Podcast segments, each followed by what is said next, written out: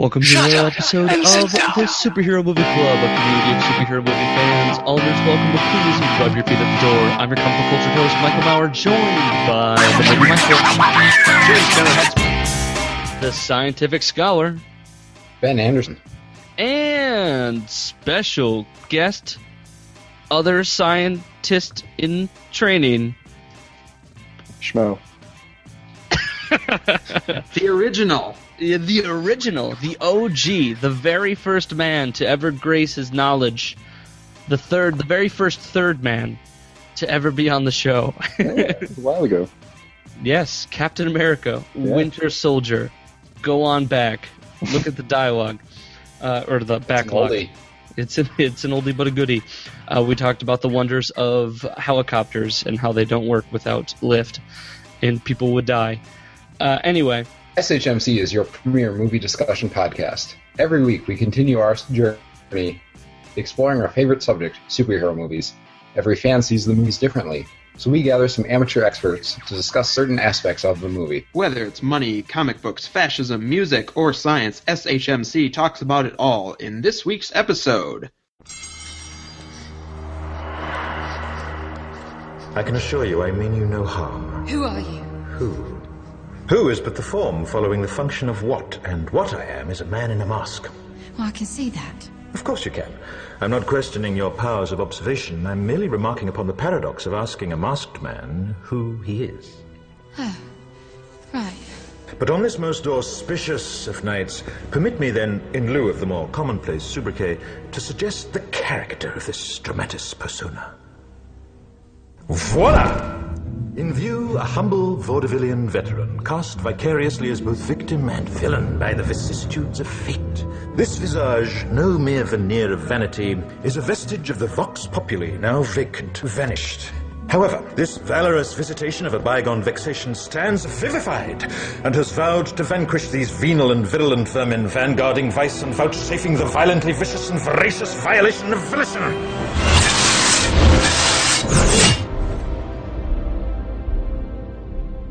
The only verdict is vengeance, a vendetta, held as a votive not in vain, for the value and veracity of such shall one day vindicate the vigilant and the virtuous. Verily, this vicious soise of verbiage veers most verbose, so let me simply add that it's my very good honor to meet you, and you may call me V. Are you like a crazy person? V for Vendetta. And yes, there will be spoilers.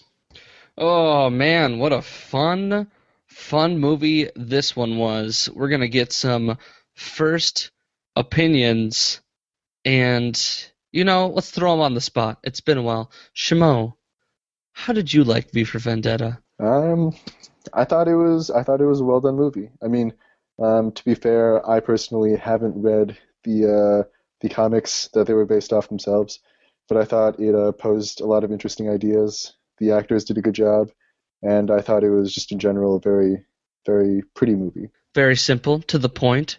Skylar, can you elaborate? V for Vendetta is kind of extraordinary in that it is essentially a blockbuster ideas movie sold as an action movie. Still got some action parts, but when you go back on it, people don't say, oh yeah, that 1-minute knife fight was cool. They say the idea of V and this whole movement he instigates is what rings throughout most audiences.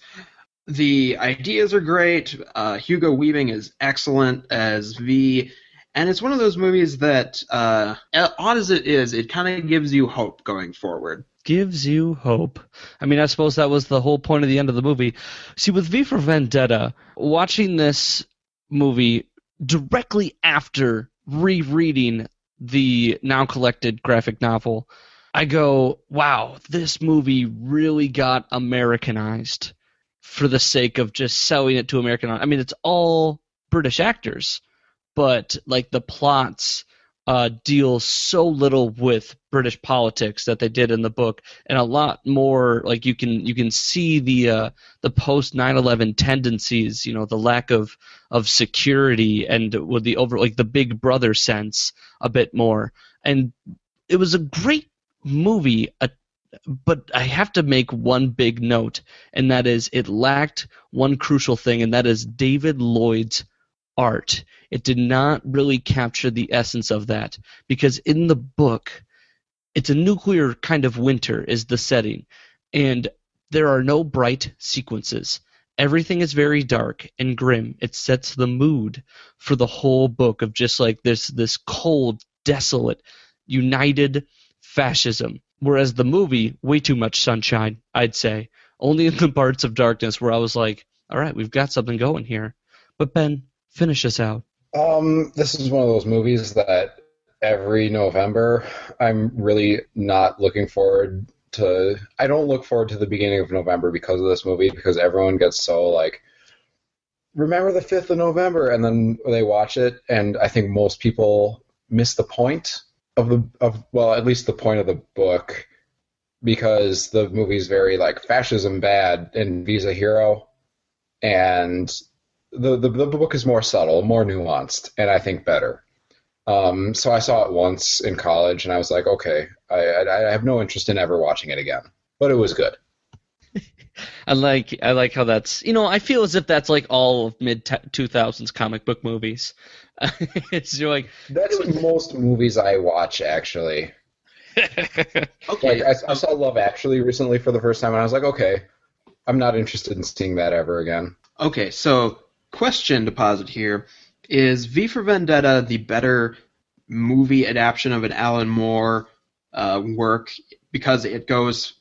it doesn't try to mimic the... What are other options? Other options directly would be Watchmen. Okay, it's better than Watchmen. It's a better adaptation than Watchmen. Like, okay, it's a less faithful adaptation, because Watchmen tried to do shot for shot what the book did.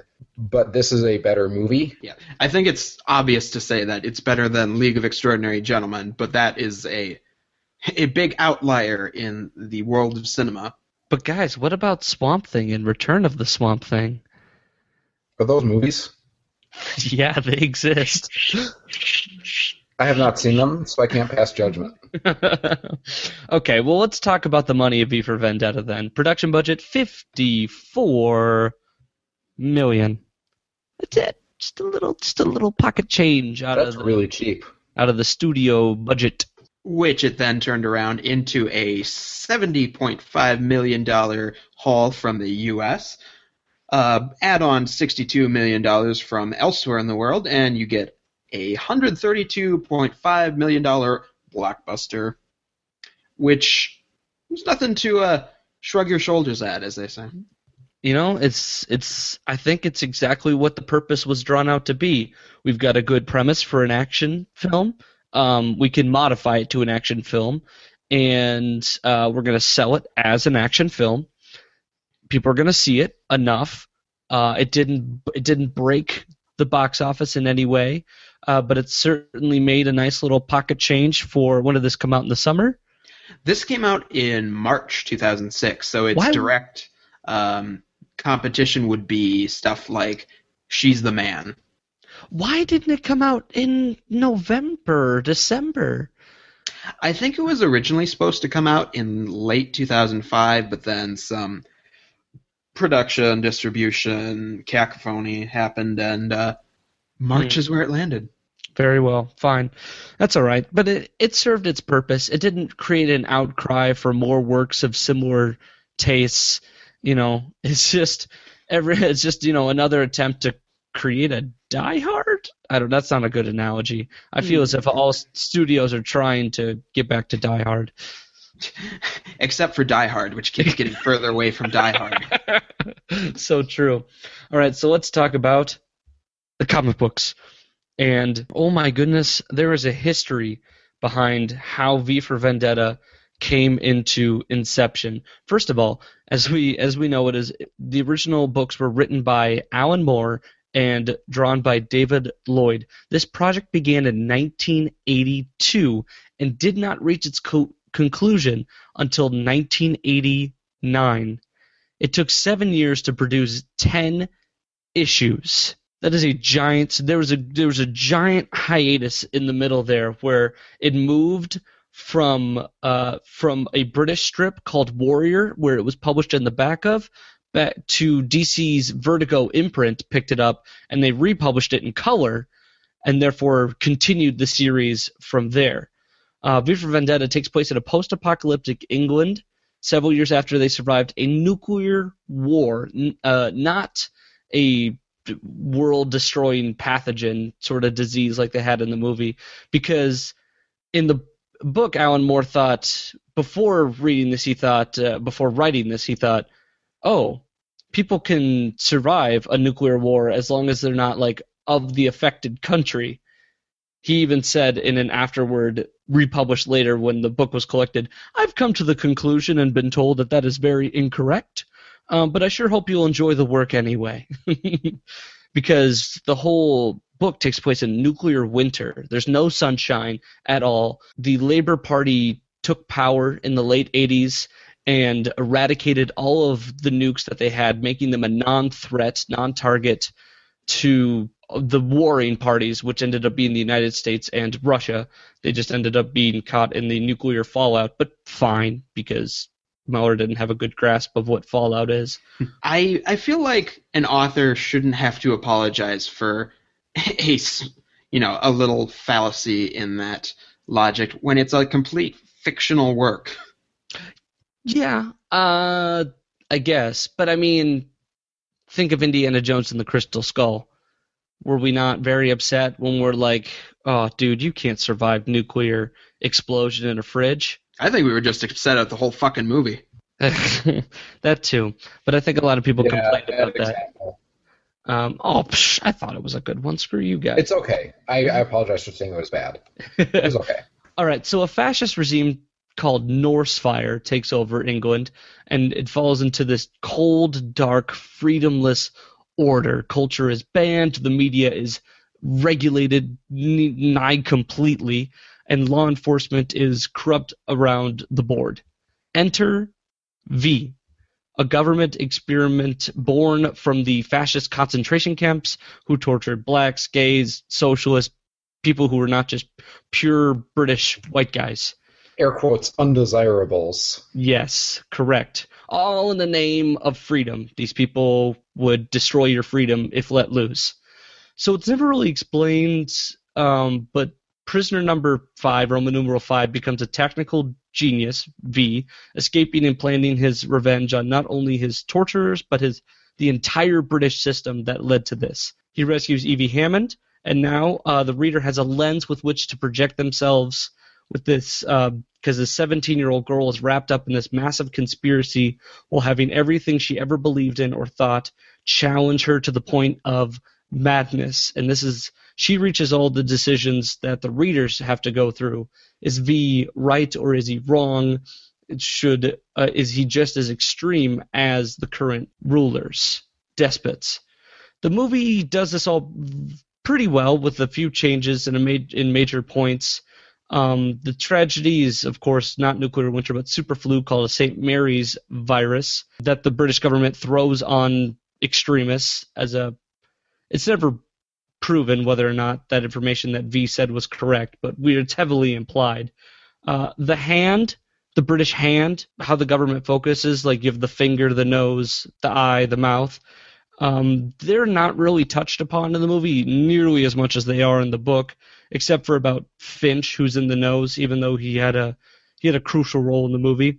Also, the leader, Adam Susan, not Sutler, like in the film, is not all spitfire and brimstone and gall like in the movie.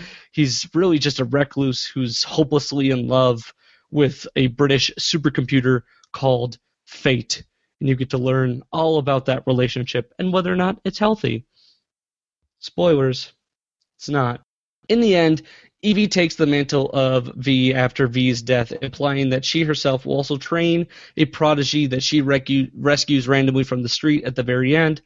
The big deal between the movie and the book is themes and tone. The V for Vendetta comic book is an amazing piece of literature that stimulates readers to consider polar sides of real political standpoints. The very far side of fascism and the very far side of anarchy.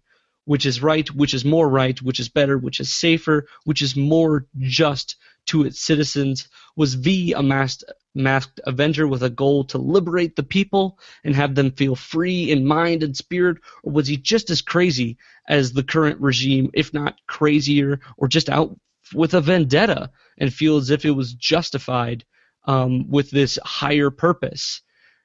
And in the movie, he's just more charming, is really. He's a bit more of a masked avenger, or he's played out to be a superhero and less of a shady figure.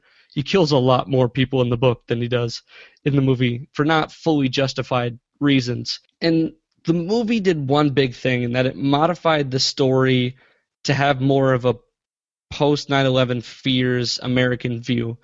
It's an attempt at modernization that didn't fit the tone of the worries Alan Moore had at the time when he wrote the book. You have to have some background in British politics of the 80s to have, to be fully immersed in this tale.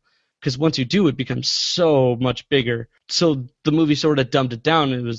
It's just fascism is evil to every inch. And V is the only person who can stand up to it. In the end, he saves the day with a master plan. We never doubt V for a minute, well, maybe a little bit, but we probably should doubt him more. And it's just the same as most modern movies. And we'll say it almost every podcast, we'll say it again. The villains are just too villainy. They cannot simply exist to do just harm. Not only must the characters believe that they are in the right, but we, if the audience, must believe or at least empathize with their position. I think what they decided to do with the modernization is probably the only way in 2006 or even for a few years after there they could even get this movie made, because that's the element that ultimately drew people in and still has people talking about it to this day, the fact that they put it through the lens of a 2006 post 9/11 Bush era concerns and paranoia. And while it's not completely beholden to the novel, it's its own thing entirely, it feels like. Yeah, and see, when I say post 9/11, it's what we all feel. The ending is different because the ending of the book is complete anarchy. V blows up all forms of the British government. Everybody's in tassels, and they're just left to be free on their own, and they sort of riot and go crazy. And that's just kind of the end of the book. In the movie, you got this, this master plan where he puts everyone in a Guy Fawkes mask and has them walk through London Square on their own. They just do it. And it's kind of what we as Americans feel we should, or we just sort of walk up and we say, we're done with all of your government oppression. We're taking it back because we have strength in numbers. You took advantage of us when we were scared, and now we've seen that was wrong, and we want to fix it. We've all come united to fix it. Nothing's more American than the right to peaceably assemble and petition the government for a redress of grievances. Boom. Thank you. And yeah, and the point, you could have used American actors and changed the story a bit, but again, it would have lost even more of its tone. So there's a lot to discuss with V for Vendetta in its transition from book to film, because it creates a totally different message. But is it necessarily a bad new message? And a lot of people misunderstand it as just we need this one instigator before we can do anything. It's supposed to inspire you to be like, no, you should just unite and fight anyway. You don't need someone like V, a mastermind, to plan it all before you can start fighting back. But I've spent enough time on this topic. Let's get to our next section, music. That's me once more. Okay, music for V for Vendetta is done by a composer we have not yet heard from, but I am very happy to talk about. It's Dario Marianelli, who did the music for this particular movie. His past works have included the Oscar-winning Atonement, which came out the year after this movie, and his most recent film score, or at least one of his most recent ones, was Everest, which also really worked well for the movie. He's a very classical kind of composer, and usually his works are very lauded for their quality, and just how much more do they add to the movie.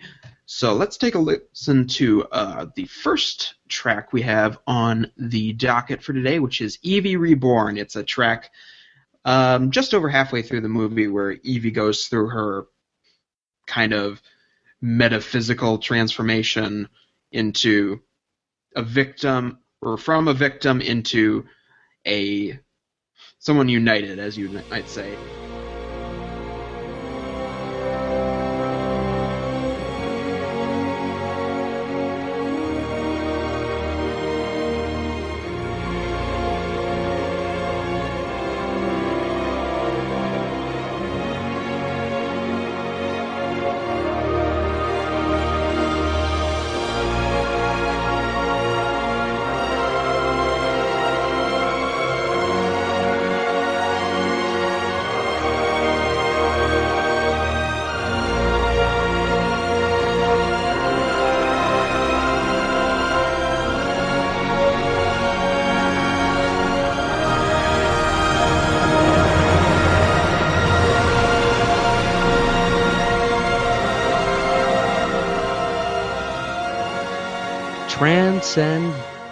Transcendentalized.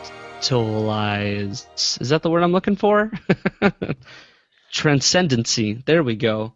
Or self-actualization. The whole one, like, you got to give your music composer just a couple words, and then boom, you come out with this 4-minute track.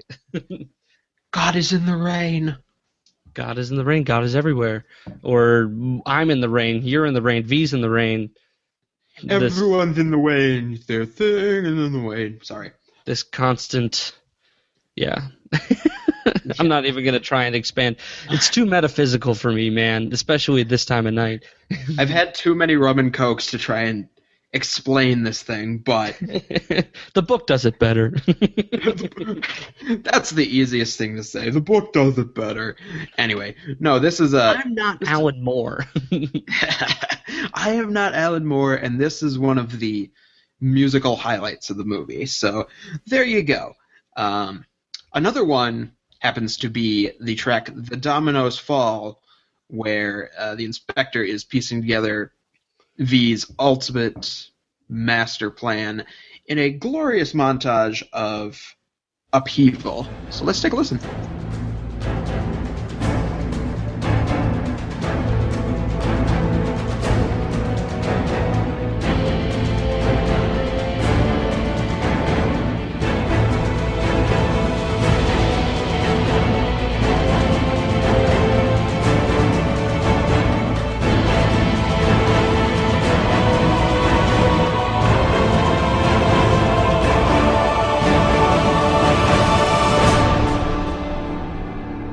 I'm sensing a theme tonight, Skylar, so far.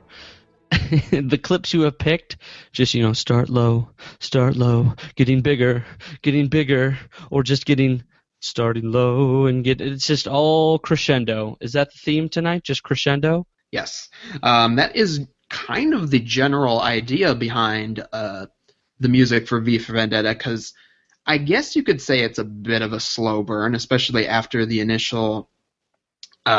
overtaking of the news station kind of just builds up, and musically it really represents that, especially with the third track I've picked out tonight, which obviously was not written for the movie, but I couldn't not include it due to its narrative importance in the whole proceedings, and that is, of course, the 1812 Overture by Tchaikovsky.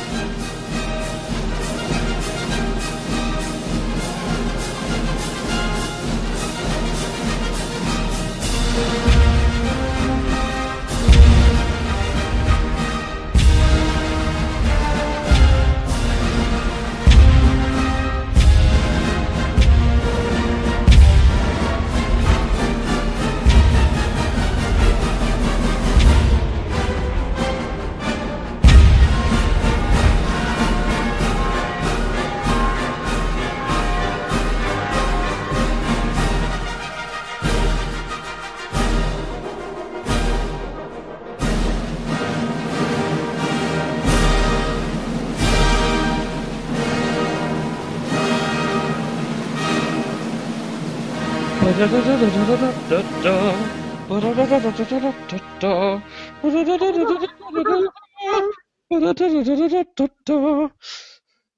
we promised we'd never sing again. Screw you, that one listener. Promises are made to be broken. Oh, yeah. What a wonderful song. But Skylar, I'm disappointed you didn't want to play that beautiful song in the background of what's her name? Sally? Who's the fictional woman? Valerie. Yes, you didn't want to play Valerie's song? Valerie by Amy Winehouse. That's the one. Valerie. You're like, I'm knocking my head. Anyway, what? No, honestly, it never came to mind.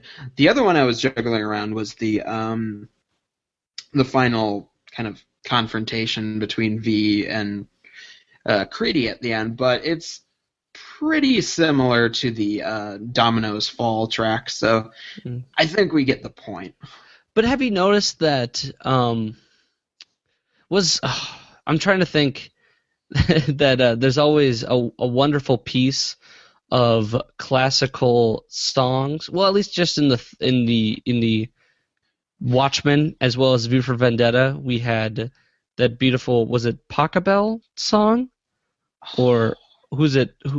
What was that song in Watchmen that they played in the background of Dr. Manhattan's? Oh, it was a Philip Glass piece. It's a Philip Glass track. It's from the Koyaanisqatsi soundtrack. Just watch Koyaanisqatsi. It's better than both of those movies.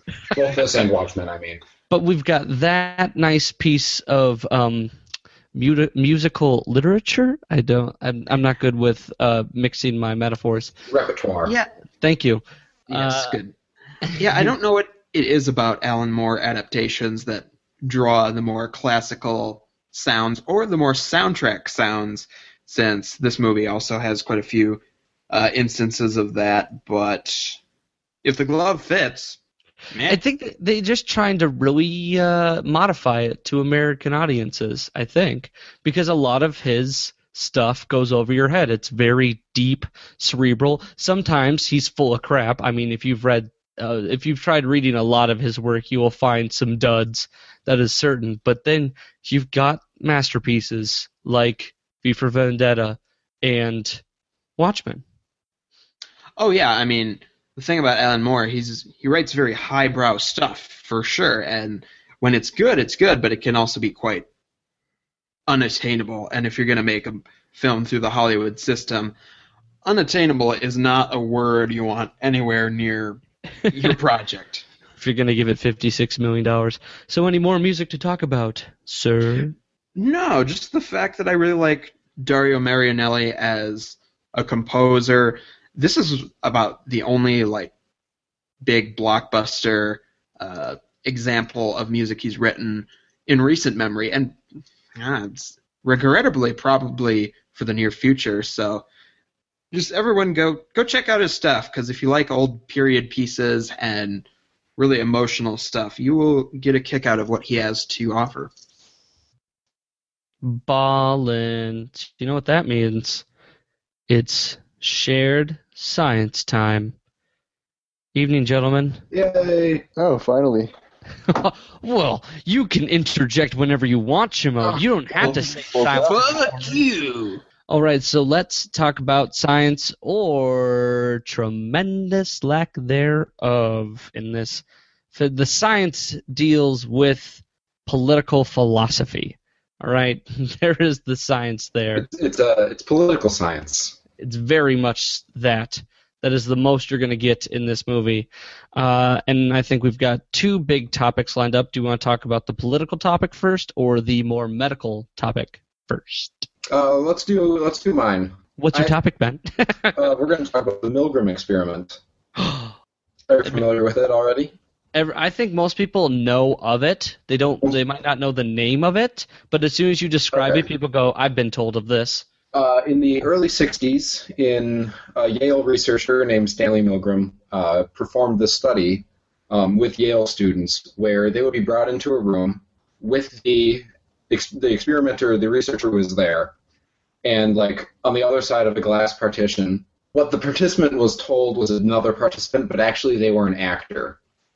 And the actual participant in the study would administer electric shocks to them. Not really, because it's an actor on the other side. They'd press a button, the actor would pretend to be shocked, and the researcher would pretend to increase the amount of voltage, and the actor would pretend to feel more pain. And the goal was to test to what degree someone would obey an authority figure. And the answer was quite a bit. A scary amount. Yeah. A terrifying amount. This experiment has been done like over and over again. Like they redo the experiment like every 10 years. Because I remember listening to an Eli Roth interview, the horror director, and he stated how, yes, I was involved in a redo of the Milgram experiment, and it's crazy how that stuff is still relevant. And he's just like describing firsthand his experience in that involvement of just like people are very comforted by the man in the lab coat just telling them, no, yeah, he's fine. Keep administering the shock. We're going to go up another level. And how terrifying it is that people will continue to press the button even after they hear this person pleading for their life and then stop making sound altogether. Yeah. He actually did several like different studies. So like, for example, they wouldn't have the researcher in the room, or they wouldn't be able to see the actor, or like the wording of the things the researcher would say to get the participant to continue. Like they'd change it up, and depending on the different circumstances, they would not go as far, depending on what authority was telling them this and how they phrased their thing. But there were certain situations where they got way more people than they thought they would, going all the way to the 450-volt shock was the highest that they administered. Yeah, and the purpose that we bring this up in the context of V for Vendetta is this Milgram experiment has sort of been used as a justification for why we ever let like fascism get out of hand. Because we all, like with Nazi Germany, like how could all of those people have done such terrible, terrible things? And the answer is we are super obedient next to authority. And in V for Vendetta, the similar thing happened where there was concentration camps. They would just send homosexuals, blacks, socialists, just anything that the government deemed to be a threat to fascism, and they would experiment and they would kill them. And you think, oh, this is outlandish. What an odd fantasy tale. And the reality is it's not that outlandish given the right political environment. Right, yeah. We like authority figures because they know better than we do. And if they say, we need to take away these people's rights because they're dangerous, we'll go along with it, even if the consequences of that are horrible. As long as they don't affect us. Current political topic. Yes. And you know what. All right. Any more talk of the terrifying repercussions of political experimentation? So I wanted to talk briefly about something that I had heard about the Milgram experiments, particularly about the interpretation of the results themselves. And I'm not sure if you guys had briefly mentioned this, but I've heard a lot of people take the Milgram experiments kind of positively, in the sense that for the sake of scientific research, a lot of people who understood that somebody else was suffering was still willing to continue with the shocks, because they believed that there was progress being made, and it wasn't just the authority itself, but it was rather the belief that there was some sort of contribution that they were making. And so I've heard people kind of view it as self-sacrifice in serve of a greater good, which is also self-service or self-sacrifice in sort of, when you look at the Nazis, a greater evil, although they probably believed it was good. Yeah, that's the thing, is like these people believed they were doing the right thing, even if what they were actually doing was horrible. Mm-hmm. And so, we have come full circle in the thought process behind why you should read V for Vendetta. You make you think how far... There's a really good episode of Radio Lab about the Milgram experiments. Mm-hmm. I strongly suggest people check that out. But they kind of talk about like the different interpretations of this experiment. They're extremely controversial. There was also a movie that came out earlier this year called Experimenter about Stanley Milgram and the experiment. I don't know. The discussions must be made, do they not, of just how far is too far, right? That's the whole point of where self-sacrifice defeat your love for the common man or woman, of course. But let's move on to the second topic on our list, and last, I suppose, in the movie, the premise, we've established that in the book Nuclear War, no matter if you are involved in the conflict in any way, the world is screwed. Everybody dies, whether through incineration or radiation poisoning, everything dies. So they alter that in the movie to a epidemic pathogen that sweeps Britain and murders, 80,000 people? A large amount. And it starts in a school called Saint Mary's. So talk about the reasoning, the realism of that threat. That's why you're here, Shmoe. Yeah, sorry. So the idea of a pathogen kind of sort of like suddenly appearing, sweeping through a large population, then killing a ton of people. As to the validity of that, I think it's something that you like shouldn't expect, but it's not completely implausible. Like you look at past outbreaks that have caused a lot of damage, starting back from, I suppose, the Black Death, the Spanish flu, tuberculosis, smallpox. It's all stuff that at some point probably made the jump from a non-human vector, I suppose, to the human population. And that's the sort of thing that makes diseases the most dangerous, is when they haven't been present in the human population. That's kind of why people were so scared about things like bird flu and swine flu. Ebola itself, I think, is from bats. And so it made the jump from bats and became able to infect humans. And so when you talk about diseases that humans haven't been exposed to for a long time and instead live in other organisms, when they actually make the transfer, the human immune system hasn't been properly adapted to deal with them. And so before any sort of vaccination occurs or before any sort of adaptive immunity develops in the human population, just baseline, the infection can spread very rapidly, depending on what kind of virus it is and what sort of bodily functions it might affect. It could kill large amounts of people. It could be like very deadly, very easy to transmit, depending on what sort of, if it is airborne, whether or not it causes a cough. This virus is supposedly spawned from the British government laboratories. Yeah.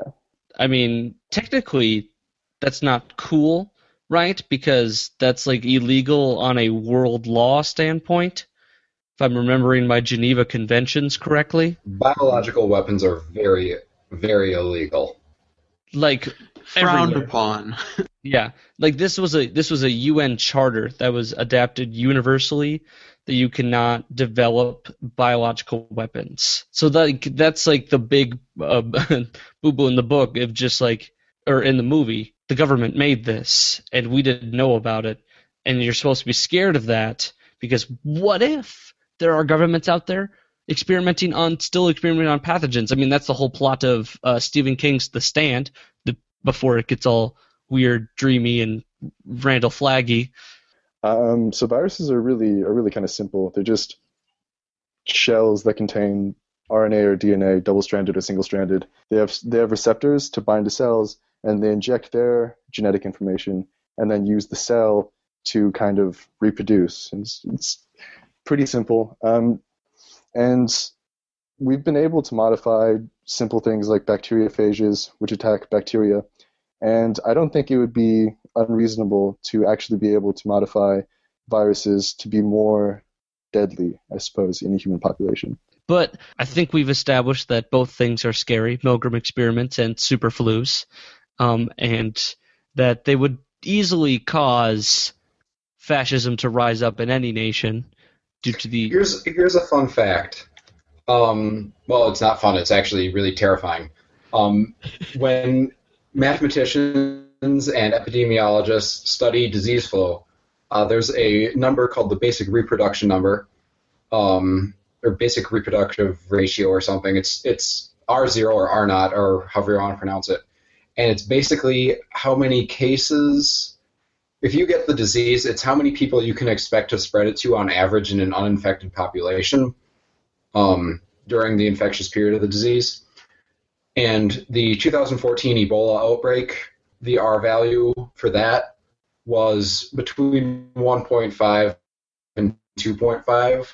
So if you got Ebola, you could expect to infect two people while you had the disease.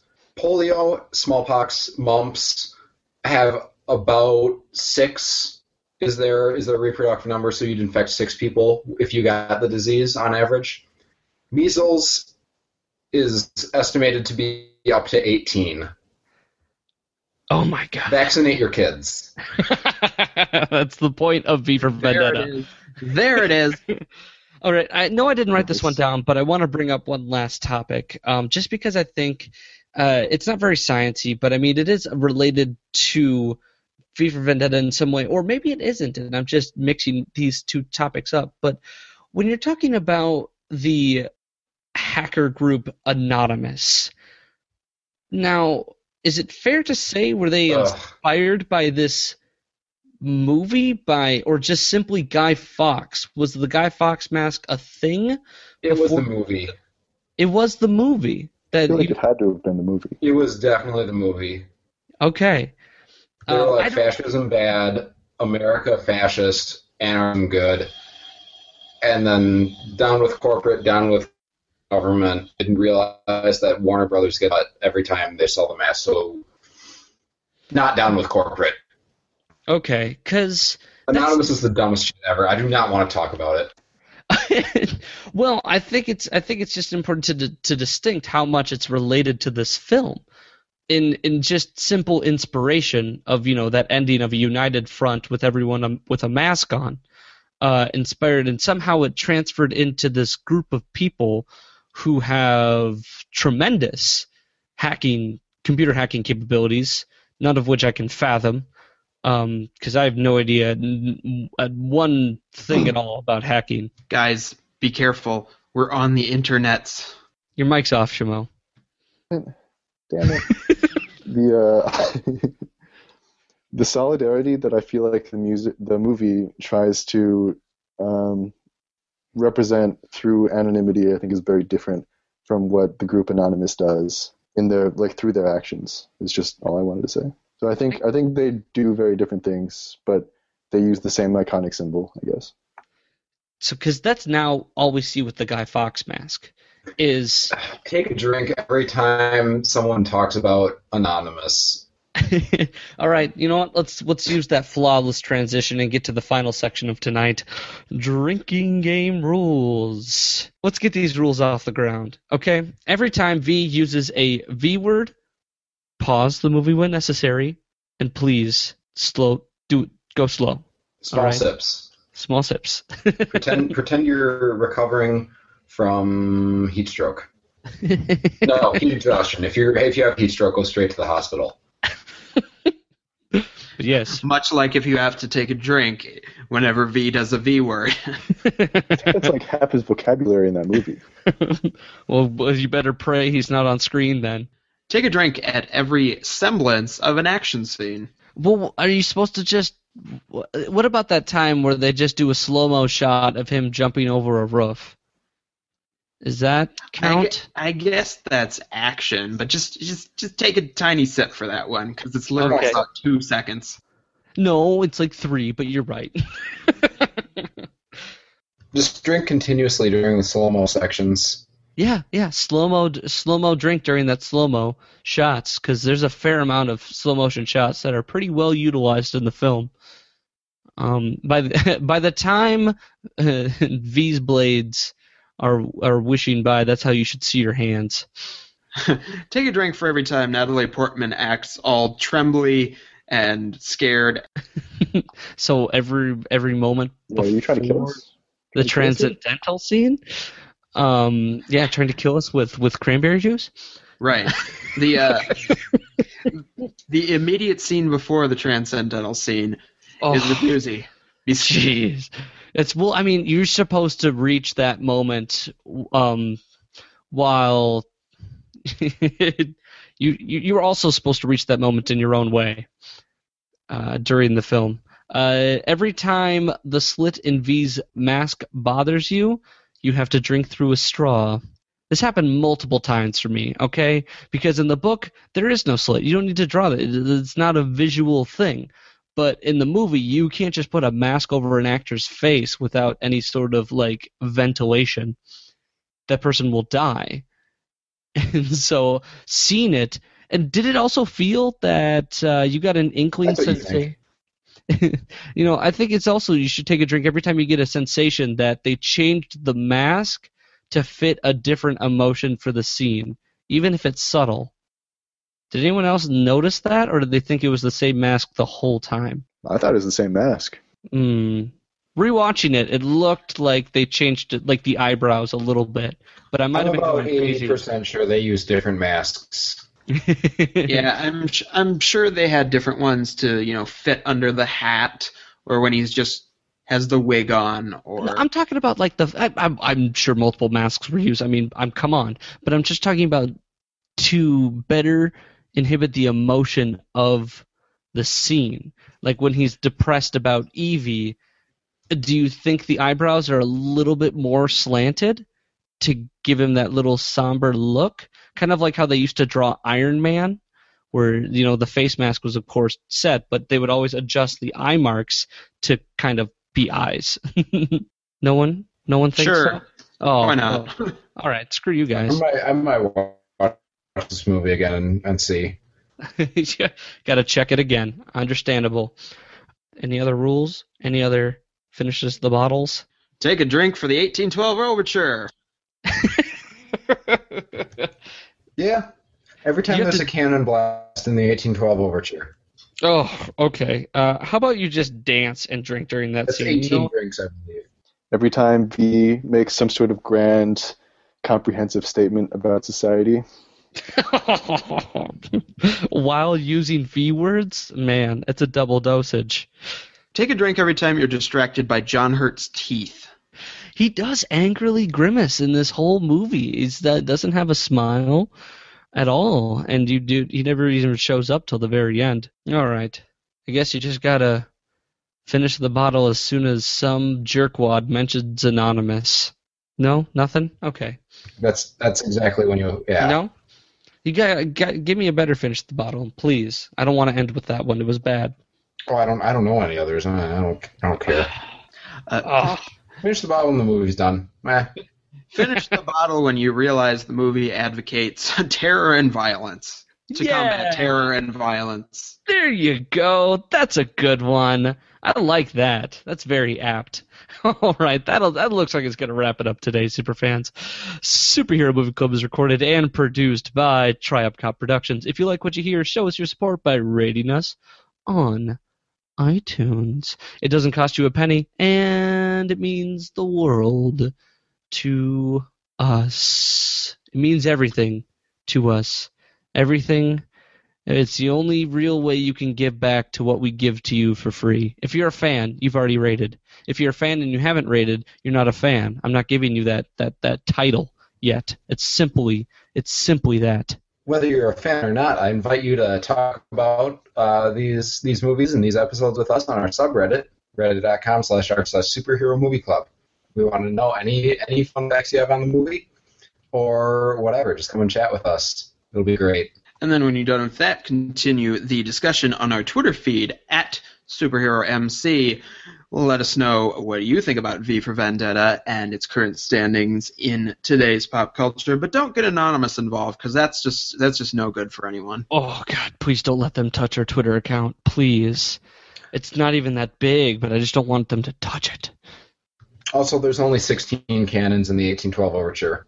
All right, thank you for that fun fact. That'll do it today. I'm your host, Michael Maurer. James Skylar Hutzma. Ben Anderson. And Shmoe Song. I hope you all have a super week. Bye. Now you say you're lonely. You cry the long night through. Well, you can cry me a river, cry me a river. I cried a river over you. Now you say you're sorry for being so